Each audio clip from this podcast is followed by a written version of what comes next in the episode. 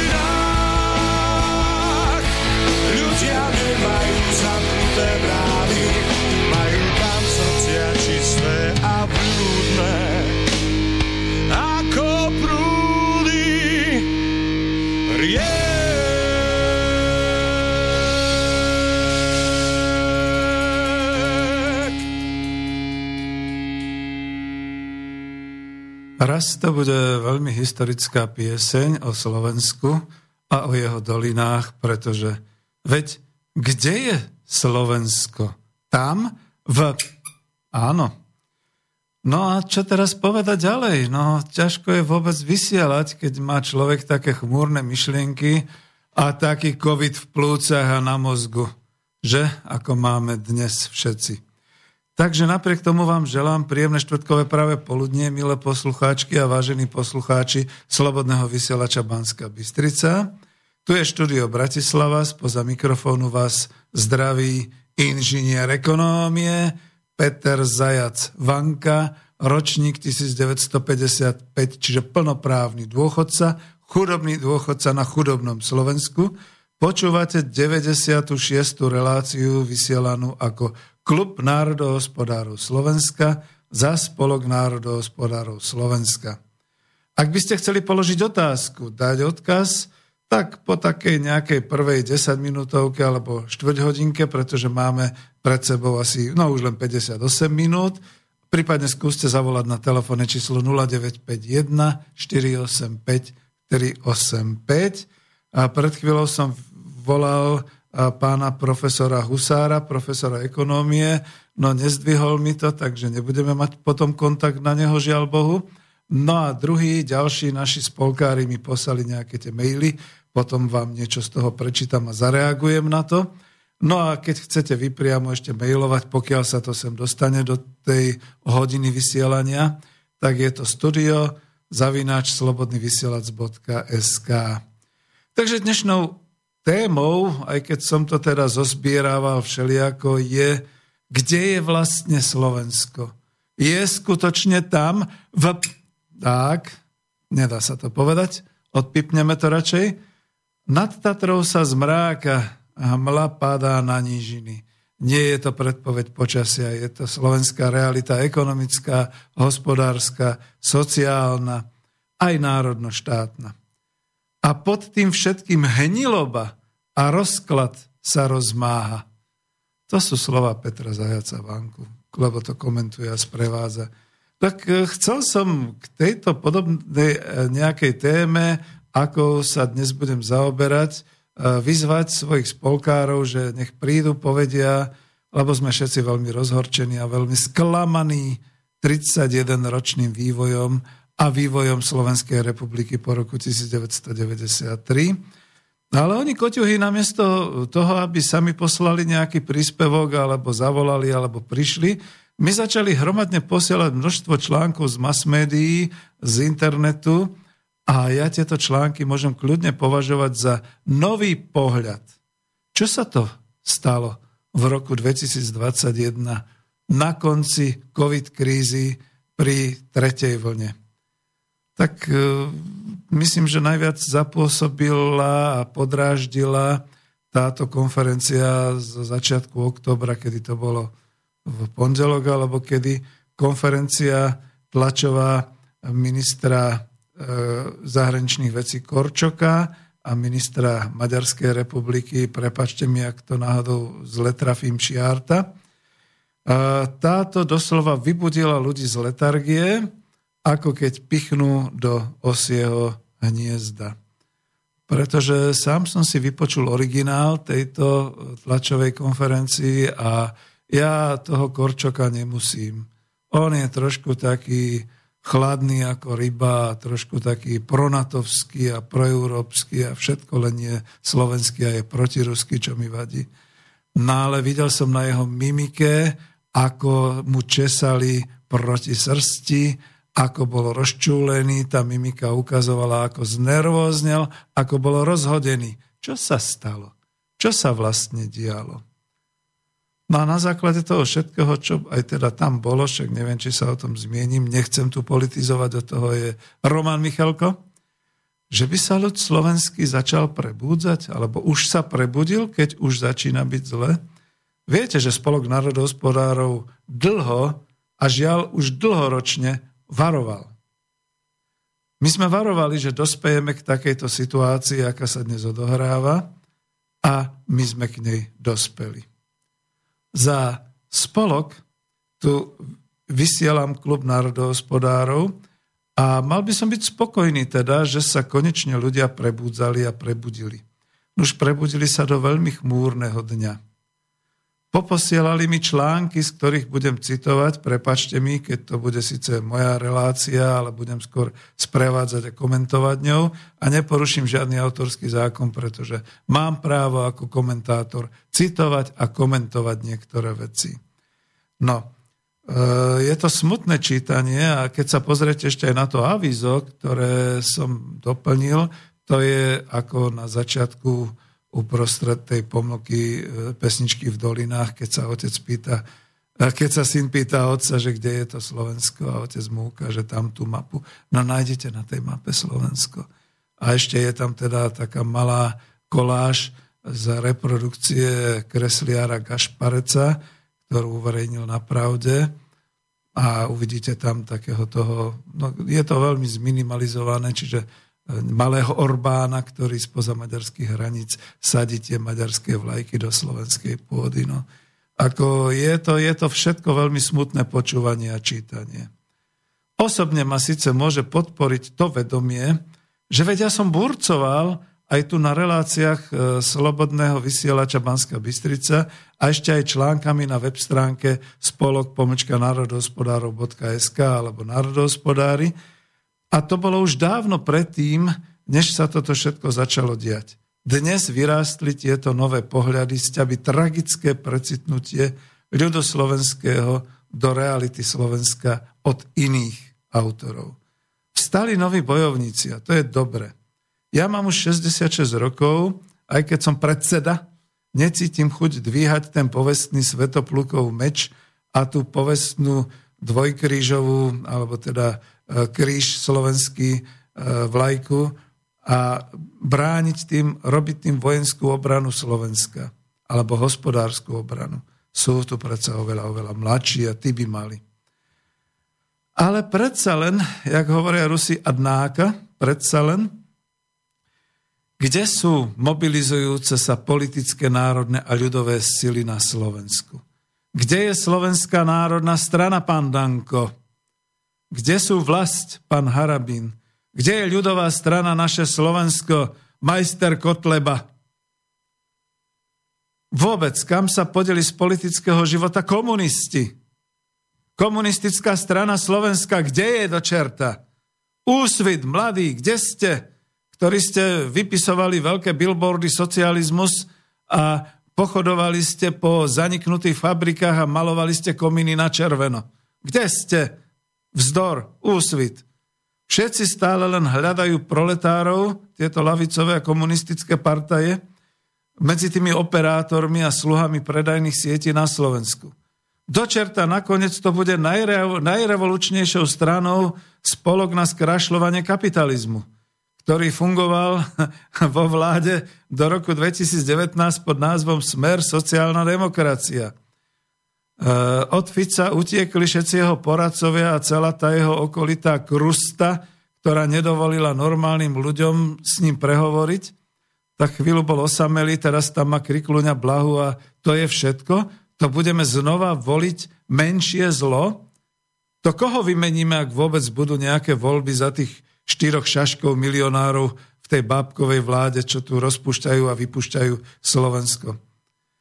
Kde sú pol druhá milióna dôchodcov, ktorým sa berie už vôbec nejaký nárok na spokojné dožitie s poctivým dôchodkom. Ja mám taký pocit, že niekde škrtajú denne tých dôchodcov, ktorí už umreli, ale, alebo ktorí sú už niekde v tých hospicoch, že tým už nič netreba. To už len nech dožije, samozrejme. Kde sú tie státisíce rodín chudobných, ktorým síce slubujú tam zo sme rodiny milióny a šeličo možné, ale zatiaľ nejak reálne to nepocitujú, eh, ktorým Záborská, veľká kresťanka, prikazuje plodiť a rodiť deti v mene jej cirkvi. No ale kto ich bude vychovávať? Za aké peniaze, pani Záborská? Vy môžete darovať zo svojho platu parlamentného aspoň pre dve rodiny 2,5 tisíca mesačne? Alebo ako je to? Kde sú všetci títo ľudia, ktorí úžasli z toho, čo sa to tu deje na Slovensku? Kde sú do čerta? No kde sú pre Boha živého?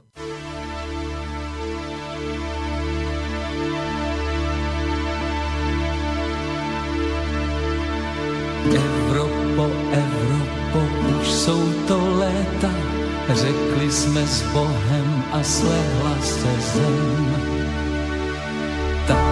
se nezlob a buď hodná teta, zase nás do svýho domečku ven.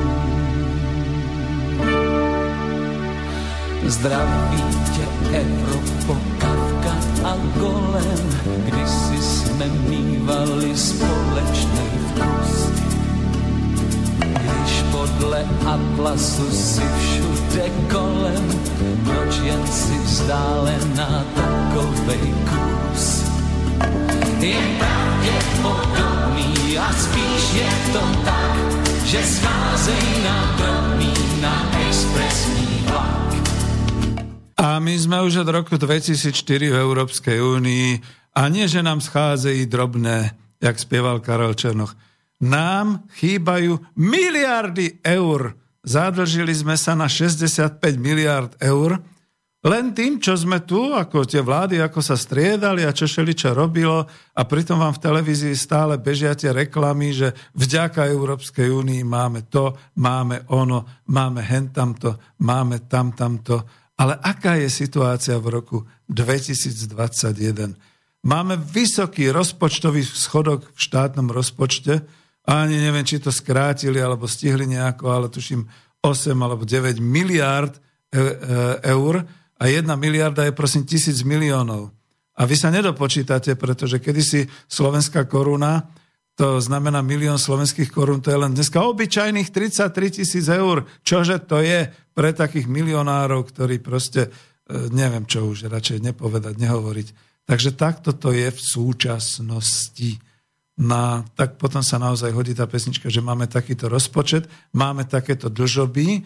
My sme dostali e, milodar 6,8 miliardy z fondu obnovy, čo máme čerpať e, dokonca 6 rokov a za to sa Slovenská republika, slovenský štát zadlžuje, spoluručí svojim majetkom, hrdlom, krvou a neviem ešte čím, za 800 miliard, čiže za 800 tisíc miliónov, ktoré prefláka celá Európska únia cez tie fondy obnovia stability, ktoré už dneska vieme, že sú o čom?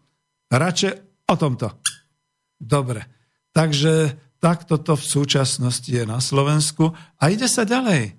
Ide sa ďalej na Slovensku, pretože keď už máme slabú až bábkovú vládu, keď už nemáme armádu, pretože sme ju poručili do NATO a keď už nemáme vlastnú menu, keďže už nemáme ani vlastné podniky, ktoré vyrábajú pre export, áno, sú tu samé, ja, ja som to dával do článku, myslím, v spolku národohospodárov SK.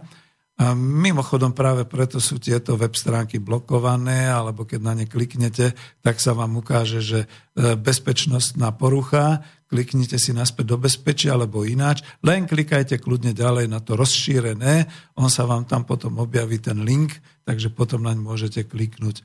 Ako sme takto blokovaní mnohí samozrejme. Takže o tom to je. A teraz čo? Čo máme robiť? Ako sa máme brániť? No pomôžu naozaj už len tieto kresťanské, povedal by som, zvony.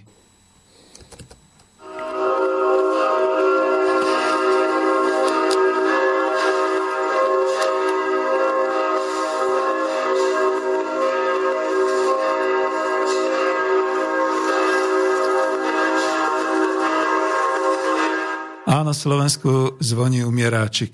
Je oktober 2021 a na Slovensku už neexistuje finálny exportný výrobok, no nepočítajme tie automobily, veď viete, že to je cudzí kapitál a cudzí majetok. Prichádza sem cudzí kapitál, však vidíte na tej mape všelijaký. No a naposledy, okrem toho, že my tu už dávno kapitál maďarský máme, maďarsko-americký, Slovnaft alebo slovenské liečebné kúpele Piešťany, ale už sa skupuje voda a pôda.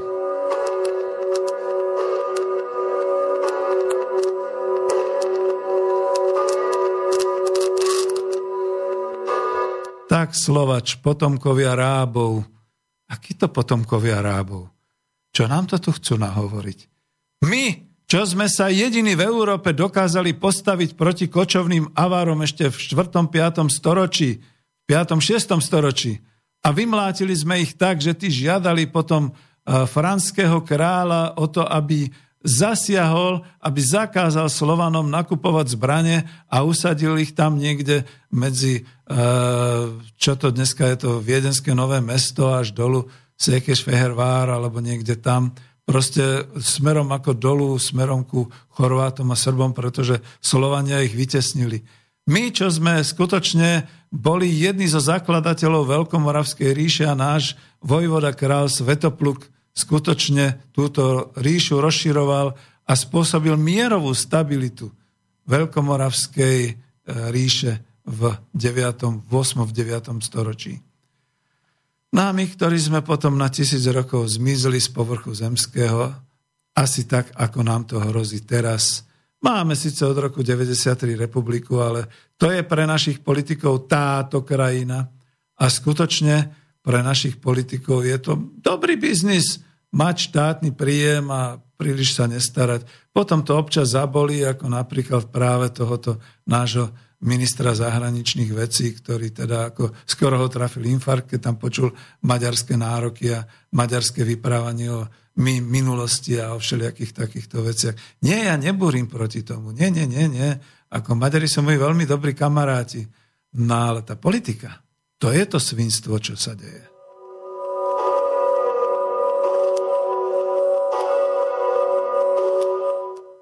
Takže dobre. No a k tomuto bolo to, vidíte, ja som si ani neprepol, pretože to boli len stručné správy, takže k tomuto môžem dať tak, že pán Vanka, povedzte priamo, že Slovensko zmizlo z radarov svetových lokátorov, dnes sme iba táto krajinou a guberniou západu. Píše Milan. Díky, veď vidíte, reagujem, skúsil som to urobiť takto, skoro by som povedal až protestne a revolučne. Peter, prečítaj im spravdy tie sedlákové články, už ani iné hovoriť nemusíš. E, ja rozumiem, dám to.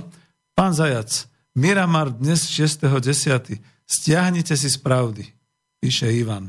Dobre, takže aspoň toho Miramara som si stiahol z pravdy a idem sa vrátiť k tomu článku. Takto. Dobre. Čiže e, Miramar je blogista, bloger, nepoznám ho, ale veľmi dobre píše. V čase, keď som ho e, stiahol z internetu, to bolo ešte včera o 19.14, mal prečítaných 8 tisíc, e, 899 krát.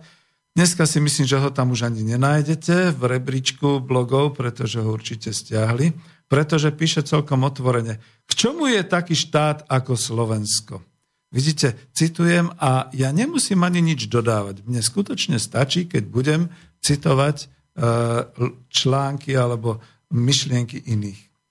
Slovensko po roku, už citujem, Miramara, Slovensko po roku 1993 bolo označené ako samostatný slovenský štát, patriaci do rodiny svetových kapitalistických štátov, no to je jeho pohľad, dobre. Obrovské nadšenie viedlo politikov s ováciami a ovenčenou ústavou štátu. Áno, vidím ju tu aj na stole v Slobodnom vysielači Ústava Slovenskej republiky. No problém nastal vlastne v tom, že Slovensko sa stalo nesvojprávne. Takmer v žiadnom odvetvi hospodárskeho života odvtedy nie je samostatné. V prvom rade Slovensko nemá žiadnu slovenskú banku. To som okomentoval, že banku na poskytovanie peňazí a na úschovu peňazí od obyvateľstva, lebo máme e, Národnú banku Slovenska, čo je teda gubernátorskou bankou Európskej centrálnej banky a máme dve banky na podporu podnikania, Slovenskú rozvojovú záročnú banku a Exim banku na podporu exportu, ktorý vlastne nie je slovenský zo Slovenska.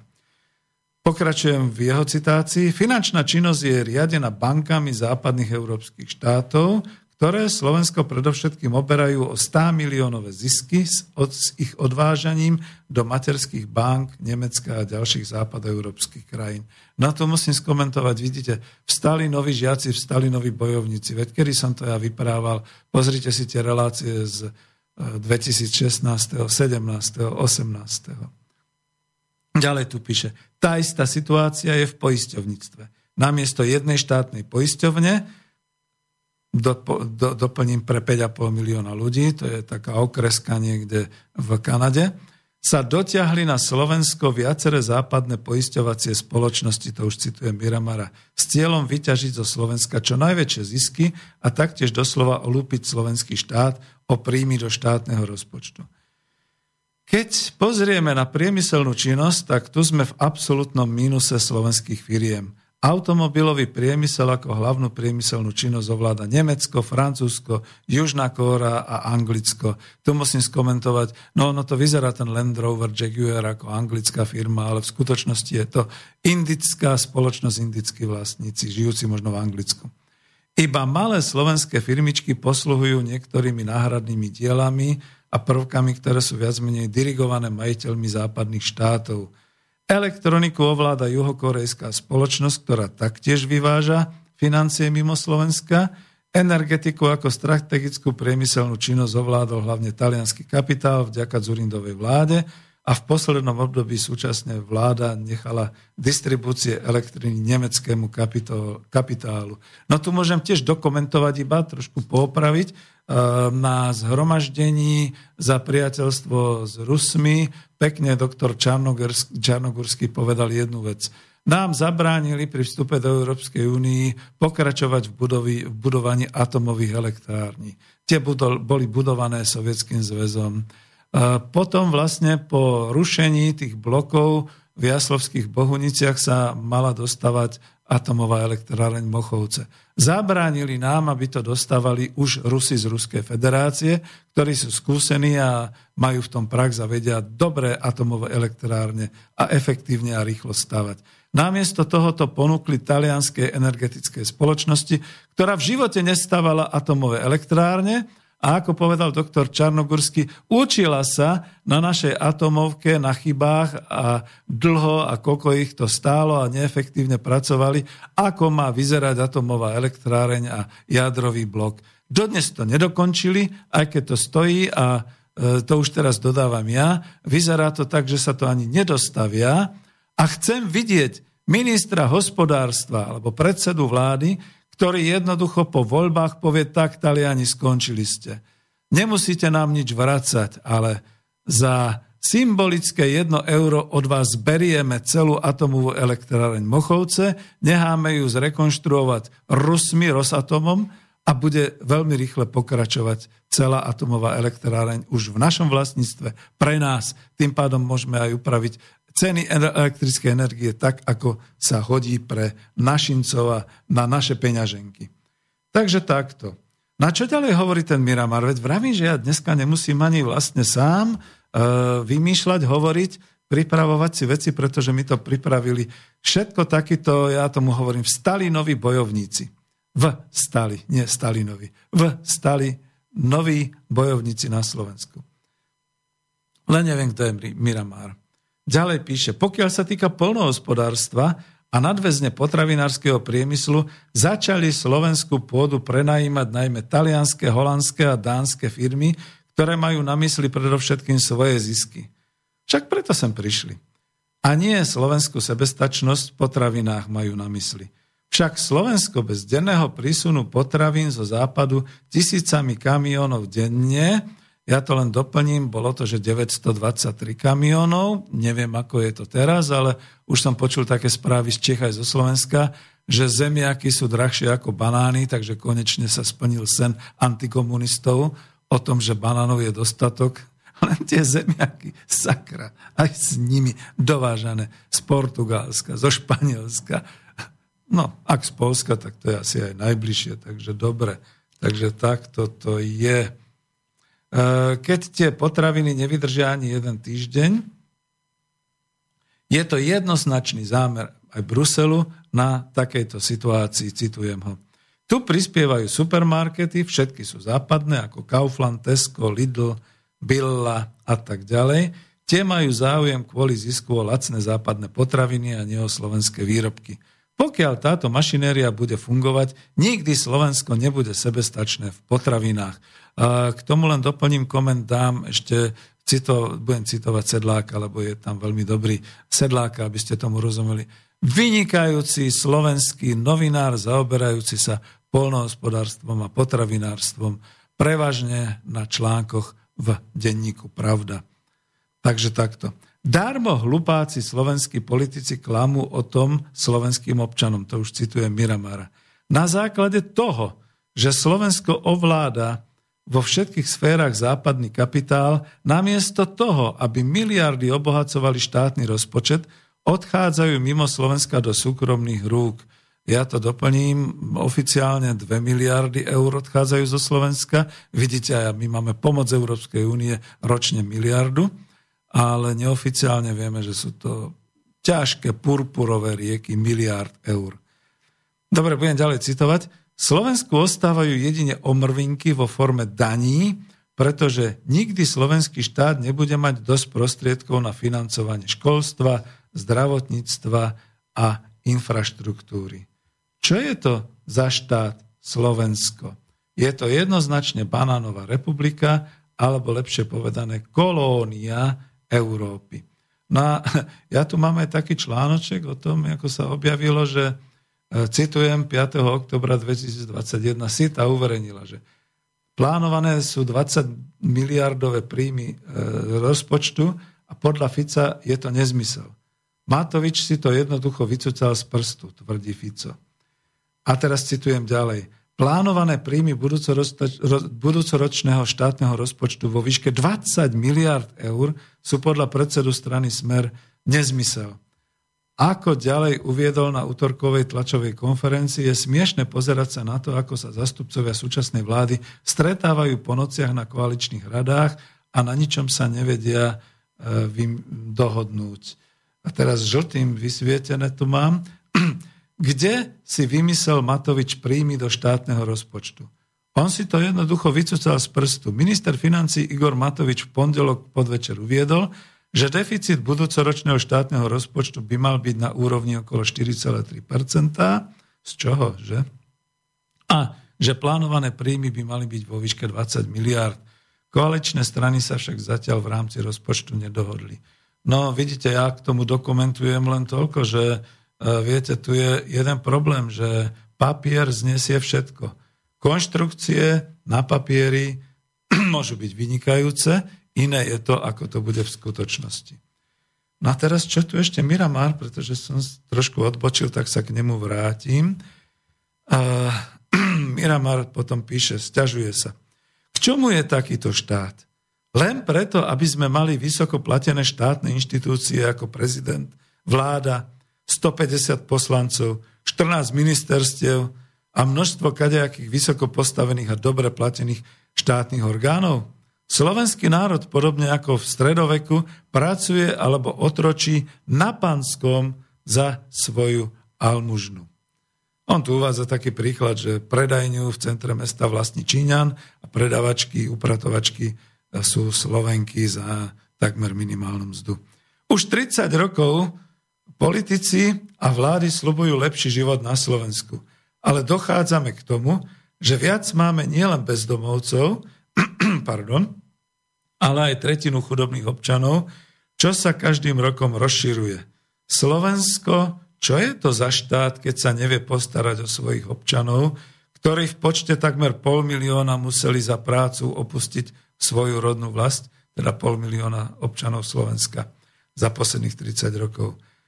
Za pomoci politikov sa na Slovensku za 30 rokov zrujnovalo takmer všetko. Nikto za to vraj nie je zodpovedný.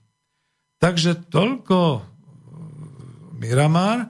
Gratulujem Miramarovi, skutočne klobúk dolu, keby som ho poznal a keď mi napíše na klub bodka národohospodárov e, zavináč gmail.com, tak mu pošlem svoju knižku. A teraz akože, kto to zmení, alebo čo s tým kto urobí? No skúsme hádať, že odkiaľ príde Svetopluk, alebo Sitňanskí rytieri, alebo možno z Čech Blaničskí rytieri. Dáme aspoň kúštik.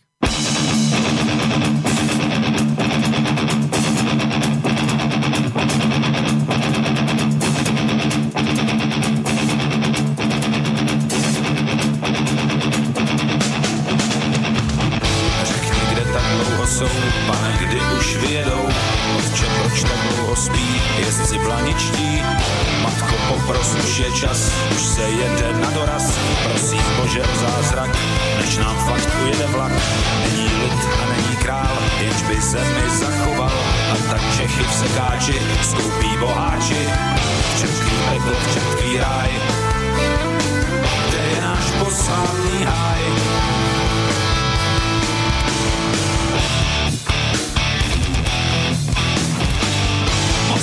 Zpívá Vyšehrad, píseň, kterou bys měl znát, kež má sílu probudit, abys mohl držet štít, on nám učí milovat, přesně tato musí hrát, píseň, která učí žít, naučí nás nebořit, kež tu postavíme most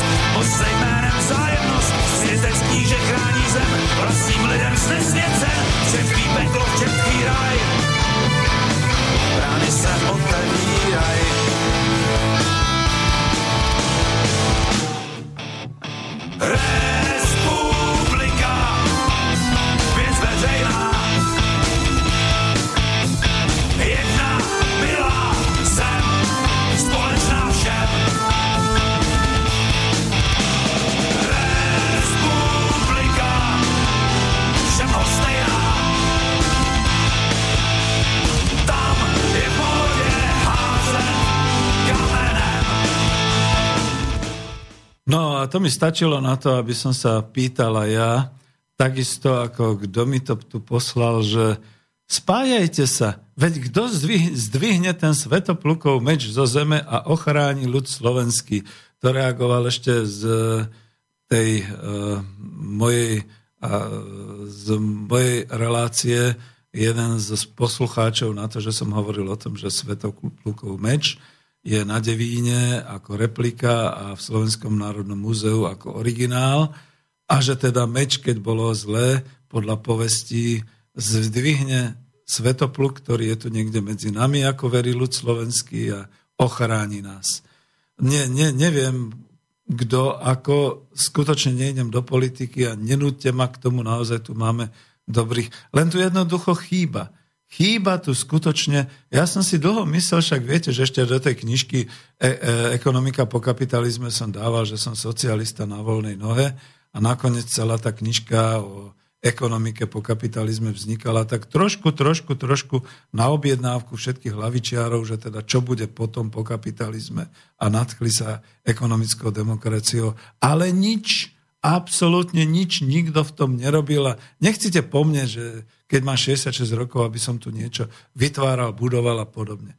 Ale je tu toľko tých, čo som hovoril, čo ako ja mám takú predstavu, že raz o polnoci prídu všetci na Bratislavský hrad, však tam sa svieti aj v noci a skutočne, keď už nebudú mať meče, tak si aspoň zložia ruky na hromadu, tak jak to robia deti pod prísahou, budú prísahať vernosť ľudu slovenskému a slovenskej vlasti a budú to všetci tí politici, ktorí chcú skutočne naozaj v tých nasledujúcich voľbách alebo dokonca možno aj pred voľbami jednoducho zvíťaziť a viesť ľud slovenský, národ slovenský a Slovenskú republiku k tomu, aby prosperovala, aby sa dokázala brániť, pretože my dneska už, už nám nejde o to, aby sme prosperovali pre Boha živého. My sa musíme začať brániť, pretože keď sa nebránime, tak to naozaj dopadá tak, ako e, tuto teraz budete mať tieto články.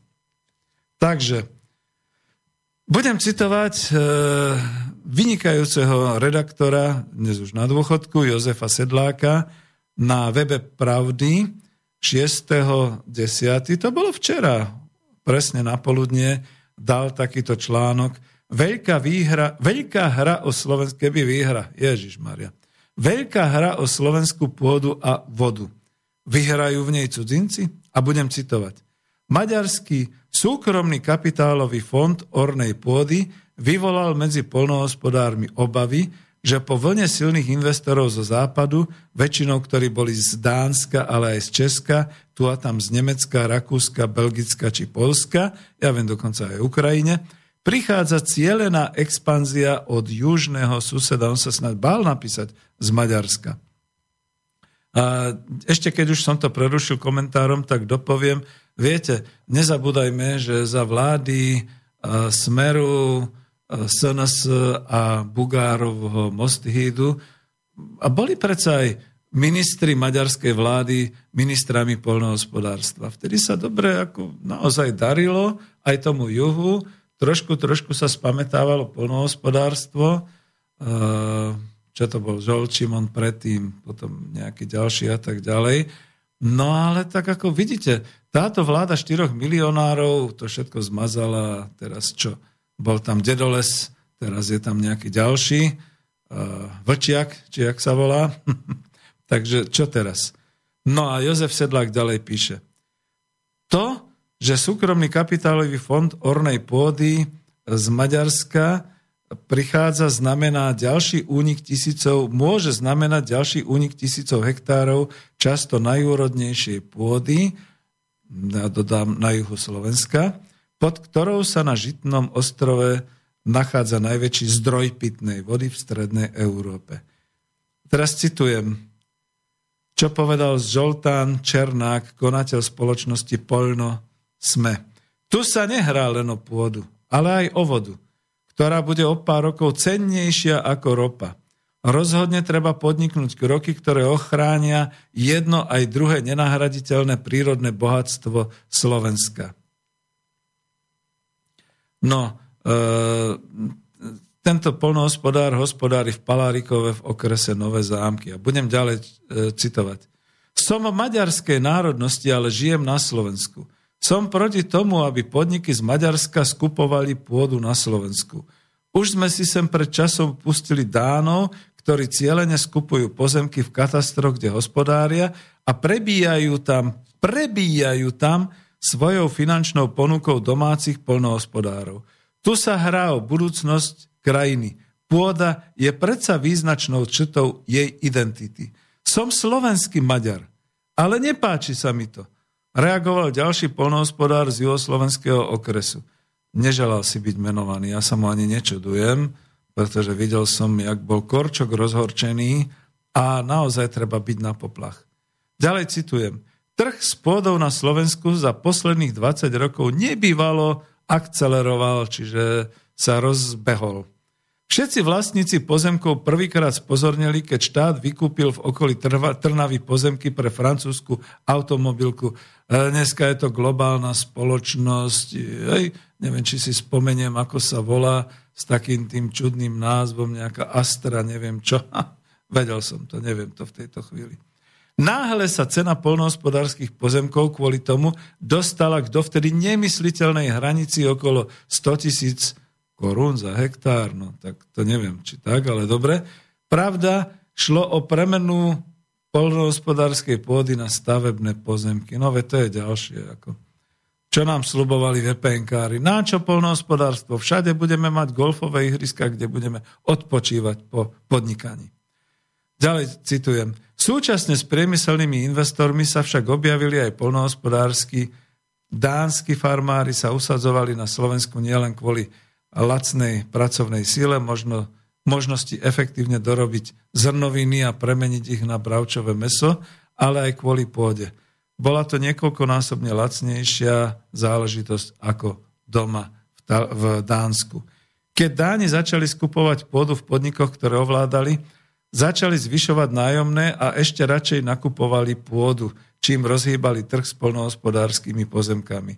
Zlatú baňu si všimli aj domáci finanční investori, ktorých do polnohospodárstva zlákali agrodotácie. Ja tu dám komentár. Tie nešťastné agrodotácie. Viete, keď sa antikomunisti stále ako vysierajú na socializme, že to bolo všetko dotované. Prosím vás pekne, čo tu teraz máte cez tie európske agrodotácie? No nehnevajte sa. Je to naozaj na toto. Radšej som to nevyslovil. Kartami, ďalej pokračujem v citácii, kartami začali miešať aj Andrej Babiš, ktorý skúpil niektoré polnonákupy, obilné silá, k tomu polnohospodárske družstva. Na scéne sa objavil aj Oskar Viláď, šéf Slovnaftu a sponzor Dunajsko-Stredského futbalu. Všetky, čo len trochu prosperujúce slovenské agropodniky začali nakupovať pôdu. Šlo im ako o život. Bez pôdy sa totiž gazdovať nedá, šlo im o život. A nadpis krok pred dva vzad a výsledok?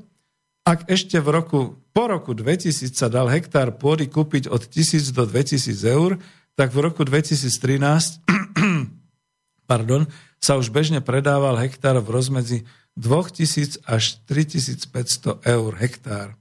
Táto suma už bola prisilná pre väčšinu domácich polnohospodárskych podnikov. Ja dokumentujem, a čo vôbec mali farmári a živnostníci a podobne, a družstva. Budem pokračovať. A žiadali, aby im štát pomohol s nákupmi pôdy. To ešte minister Lubomír Jahnátek prišiel s programom Moja pôda. Jeho nositeľom bola Slovenská záručná rozvojová banka. V lete roku 2013 spustila pre podniky úvery na nákup pôdy v sume 310 tisíc eur za 3 až 4% úrok splatný na 15 rokov. Uh, tu len dokumentujem, že nepíše tu uh, pán Sedlák, že uh, aké objemy nakoniec boli a ako skončili, pretože to bol rok 2013.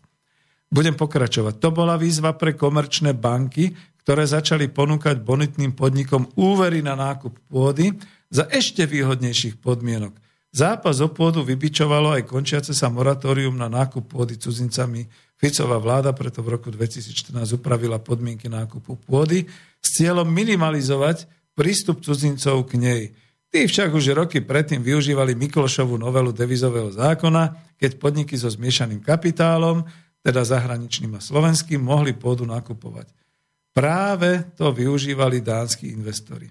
Brusel proti Jahnatkovej novele protestoval, keď jej okrem iného vyčítal, že bráni voľnému pohybu kapitálu. Hm, aj ten Brusel. Ako, čo z nás robí? Robí z nás táto krajinu. Nič iné. Čiže nesvoj právnu guberniu. Takže budem pokračovať v čítaní od Sedláka. Totiž majiteľia predávajúci pôdu museli pozemky najprv ponúknuť polnohospodárom, čo hospodária v obci, potom v susednej dedine, až v poslednom kole sa mohli o ňu uchádzať cudzí štátni príslušníci. Sem dám komentár. A ako to vadilo a ako to bolo, že lebo Fico. Že? Súdruhovia. Takže dobre, pokračujem ďalej v čítaní. Zákon pritom podľa vzoru napríklad Nemecké, Nemecka či Rakúska ustanovil rad doplňujúcich podmienok. Polnohospodári museli mať trojročnú prax a rovnako ako cudzinec aspoň trojročný trvalý pobyt na Slovensku. Pod tlakom Európskej komisie došlo k vypusteniu sporných paragrafov. Medzi tým trh s pôdou už žil svojim vlastným životom. V súčasnosti sa na juhu Slovenska na najbonitnejšie pôdy predáva hektár od 6 tisíc do 8 tisíc eur. Vlastníci pozemkov začali vyčkávať, čo jeden z polnohospodárov komentoval slovami. Tí, čo chceli už pôdu, predali a ostatní, pokiaľ ich nenutia okolnosti, vyčkávajú. No a ja k tomu dokumentujem a prichádza Maďarský pôdny fond a okrem toho, že vykúpi tak drahú polnohospodárskú ornú pôdu, pomôže, a samozrejme to nebude zadarmo, politicky si zaviaže tých polnohospodárov Maďarov na Slovensku. No, aby. Aby, že aby, aby, že aby, že? Takže radšej to nevyslovím. Pokračujem. Čo je účinná pomoc? Za tejto situácii prichádza Orbánom založený fond, takže predsa len to už vtedy povedal, ktorý vôbec neskrýva, na čo bol založený. Na expanziu maďarských polnohospodárských podnikov na Slovensko. Slovensko sa ohradilo proti tomu, čo Budapešť pripravila tá si však medzi tým nachystala silné pre, predpolie, keď v minulostnom desaťročí vo dvoch výzvach vyfinancovala v slovenskom-maďarskom pohraničí tamojších polnohospodárov. Išlo o neziskovú Sečeního kanceláriu, ktorá poskytla farmárom podporu na projekty v rozsahu do 15 tisíc a potom 10 tisíc eur. Na pozadí komplikovaného prístupu k dotáciám cez Slovenskú polnohospodárskú platobnú agentúru a ja doplním komentárom skorumpovanú a likvidovanú súčasnou vládou, že a teraz ako musí robiť maturitné skúšky a dostávajú sa tam poslušní ľudia vládnej koalície a som zvedavý, čo vlastne robia za ten čas, kým bola táto PPA umrtvená. Pokračujem ďalej. Takže na pozadí komplikovaného prístupu PPA vynikala administratívna jednoduchosť a rýchlosť poskytovania podpor, ktoré z európskych zdrojov oprúca o tzv. cezhraničnú spoluprácu poskytovala Budapešť. Pre zaujímavosť len v prvom kole využilo 1250 polnohospodárov z okresov so zmiešaným slovensko-maďarským obyvateľstvom. Po tejto dobrej skúsenosti teraz prichádza Orbán s nápadom kapitálového fondu na nákup slovenskej pôdy. To je tu, že na nákup pôdy. Ale ja to kľudne poviem. Na nákup slovenskej pôdy. Názorná ukážka, ako strategicky tento maďarský politik premýšľa. Polnohospodári na Slovensku naliehajú na vládu, aby adekvátne reagovala. Obávajú sa, že podniky z Maďarska, ktoré už dávnejšie kapitálovo prenikli na Slovensko, podľa dánskeho vzoru kúpia slovenské družstva a následne začnú nakupovať pôdy. Aha! Môj komentár. Ja už viem, odkiaľ chce Matovič vytrieskať tie peniaze do štátneho rozpočtu, tých 20 miliard príjmu. No veď keď Maďari nakúpia pôdu, nakúpia družstva, jeden hektár za 8 tisíc uh, eur, Bohovský Matovičovi vzrastie štátny rozpočet. Ale kú! Radšej som to takto oddelil. Budem pokračovať ďalej. Citujem z článku. Nepotrebujú naše traktory, ale našu pôdu, kon, konštatoval Zoltán Černák a dodal, že kto má pôdu, rozhoduje o všetkom. Efektívne sa možno brániť len tak, že slovenská vláda pomôže, a kde mi to skočilo, pomôže svojim polnohospodárom adekvátnym spôsobom, tak ako tá v Budapešti. Čo ja komentujem, to sa nestane, kým tu bude táto vláda. Pokračujem ďalej. Podľa farmára Juraja Máčaja, ktorý v okolí Senca pestuje zeleninu a zemiaky, bolo by najjednoduchšie a najúčinnejšie, keby vláda poskytla komerčným bankám garancie pri financovaní nákupu pôdy. produkt Slovenskej rozvojovej záručnej banky označil za prekonaný, drahý s krátkou lehotou splatnosti. No, vedí ste, hej. Potrebujeme úvery na obdobie 40 rokov a s úrokmi okolo 1,8 až 1,9% Dovolte mi môj komentár. To je ten rozvoj namiesto hospodárskeho rastu. My potrebujeme hospodársky rozvoj, úvery na 40 rokov, aby mohli polnohospodári skutočne spokojne a pokojne gazdovať a vytvárať to, čo potrebujeme. A teraz ďalej článok. To všetko sa dá realizovať, ale to by tu musel fungovať aj Slovenský pozemkový fond, inštitúcia, ktorá si zatiaľ žije svojim vlastným životom, nereflektujúcim realitu s pôdou. Uzatvoril Máčaj. Ja už nedám ani pesničku a jednoducho nepíšte, nevolajte, pretože ďalej čítam a žasnem. Ďalší článok. Weiss, Peter Weiss, predpokladám. Maďarsko sa usiluje pretvoriť ekonomické a tým aj politické pomery na južnom Slovensku. E, písal to Miroslav Čaplovič na pravde 6.10., čiže včera o 6. ráno. Niektoré kroky Budapešti sa dajú označiť ako nebezpečnú a riskantnú politiku, povedal Peter Weiss, ktorý bol veľvyslanec Slovenska v Maďarsku v rokoch 2009 až 2013. Tí, ktorí takúto politiku v Maďarsku, ale aj u nás doma ako slovenskí občania maďarskej národnosti presadzujú, sa zrejme spoliehajú na postupnú eróziu statu quo po druhej svetovej vojne v dôsledku skončenia studenej vojny upozornil Weiss. Á, môj koment. Tak preto ten šiar to bol taký a, a dávali mu tam otázky maďarské mass media, že kedy sa zrušia Beničové dekrety a prečo sme vlastne za ne a tak ďalej. V maďarských parlamentných voľbách, citujem Čaploviča, na jar roku 2010 jednoznačne zvyťazil Fides Viktora Orbána. A čo následovalo? Presadil vytváranie spomínaných inštitucionálnych väzieb cez rozdávanie maďarských pasov a volebného práva v Maďarsku zahraničným Maďarom. To narazilo na odpor vtedajšej slovenskej vlády, mimochodom Ficovej vlády. Celkom od roku 2010 občianstvo získalo vyše milióna obcôb, ale myslím tak celkovo Rumunsko, Vojvodina, aj Slovensko a niečo z Rakúska a tak ďalej. Koncepcia jednotného národa sa však stala základným východiskom nielen zákona o dvojakom občanstve, ale aj prvoradým ústavným princípom maďarského štátu. Každý plán si vyžaduje peniaze. A, tak, tak, tak. To už sú naozaj... V roku 2011 bola na prvom hospodárskom fóre Karpatskej kotliny prijatá Verkeleho Wekerleho plán, e, bol prijatý Wekerleho plán hospodárskej integrácie Karpatskej kotliny s Maďarskom. Prečítajte si to tam, je to úplne hnus, čo tu človek číta.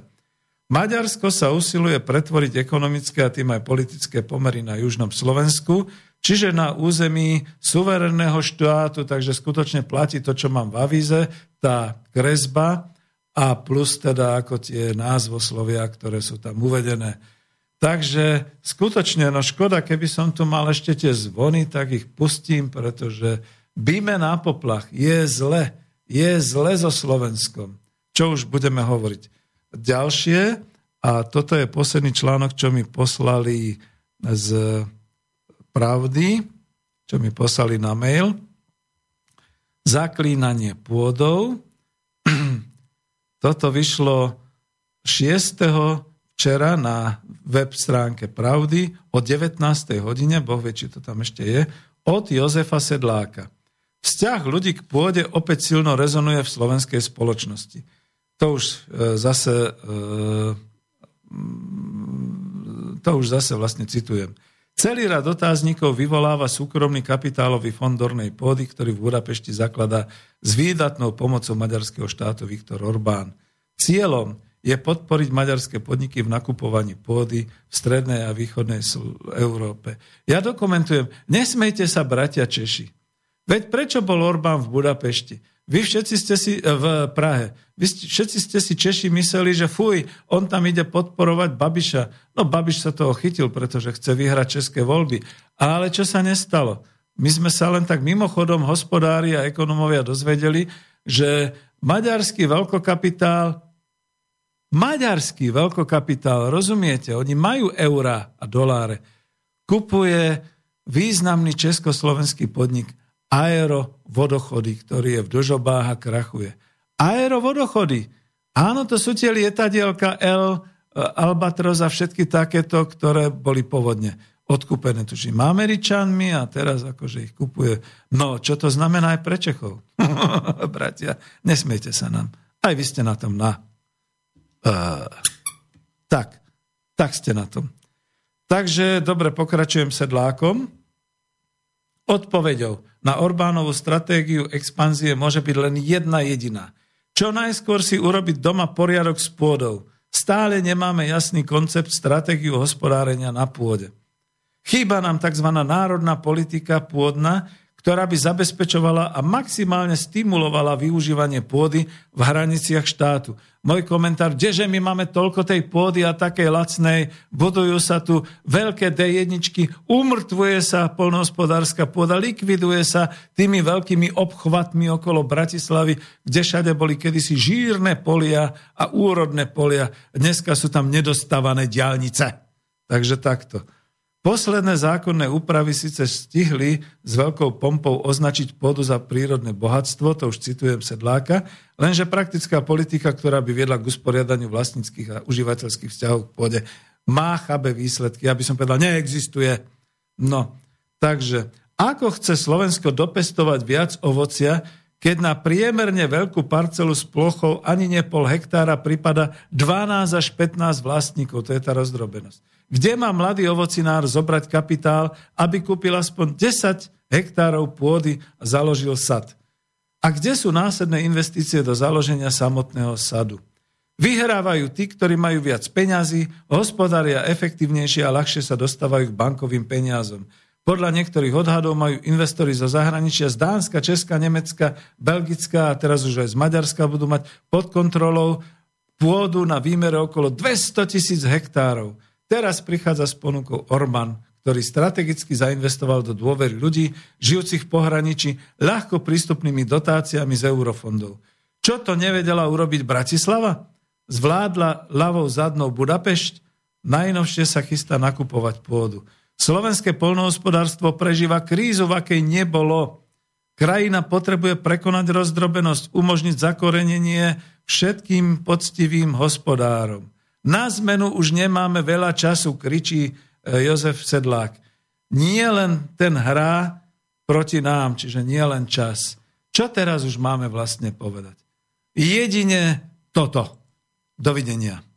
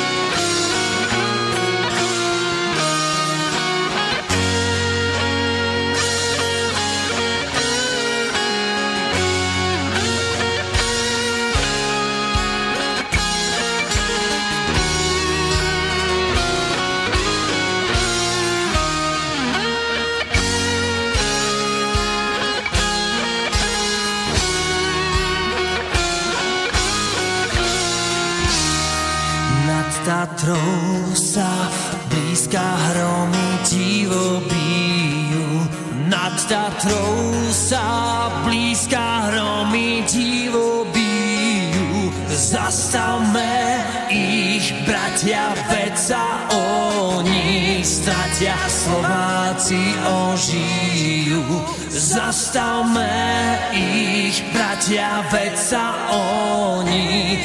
Kto jak slova cíti,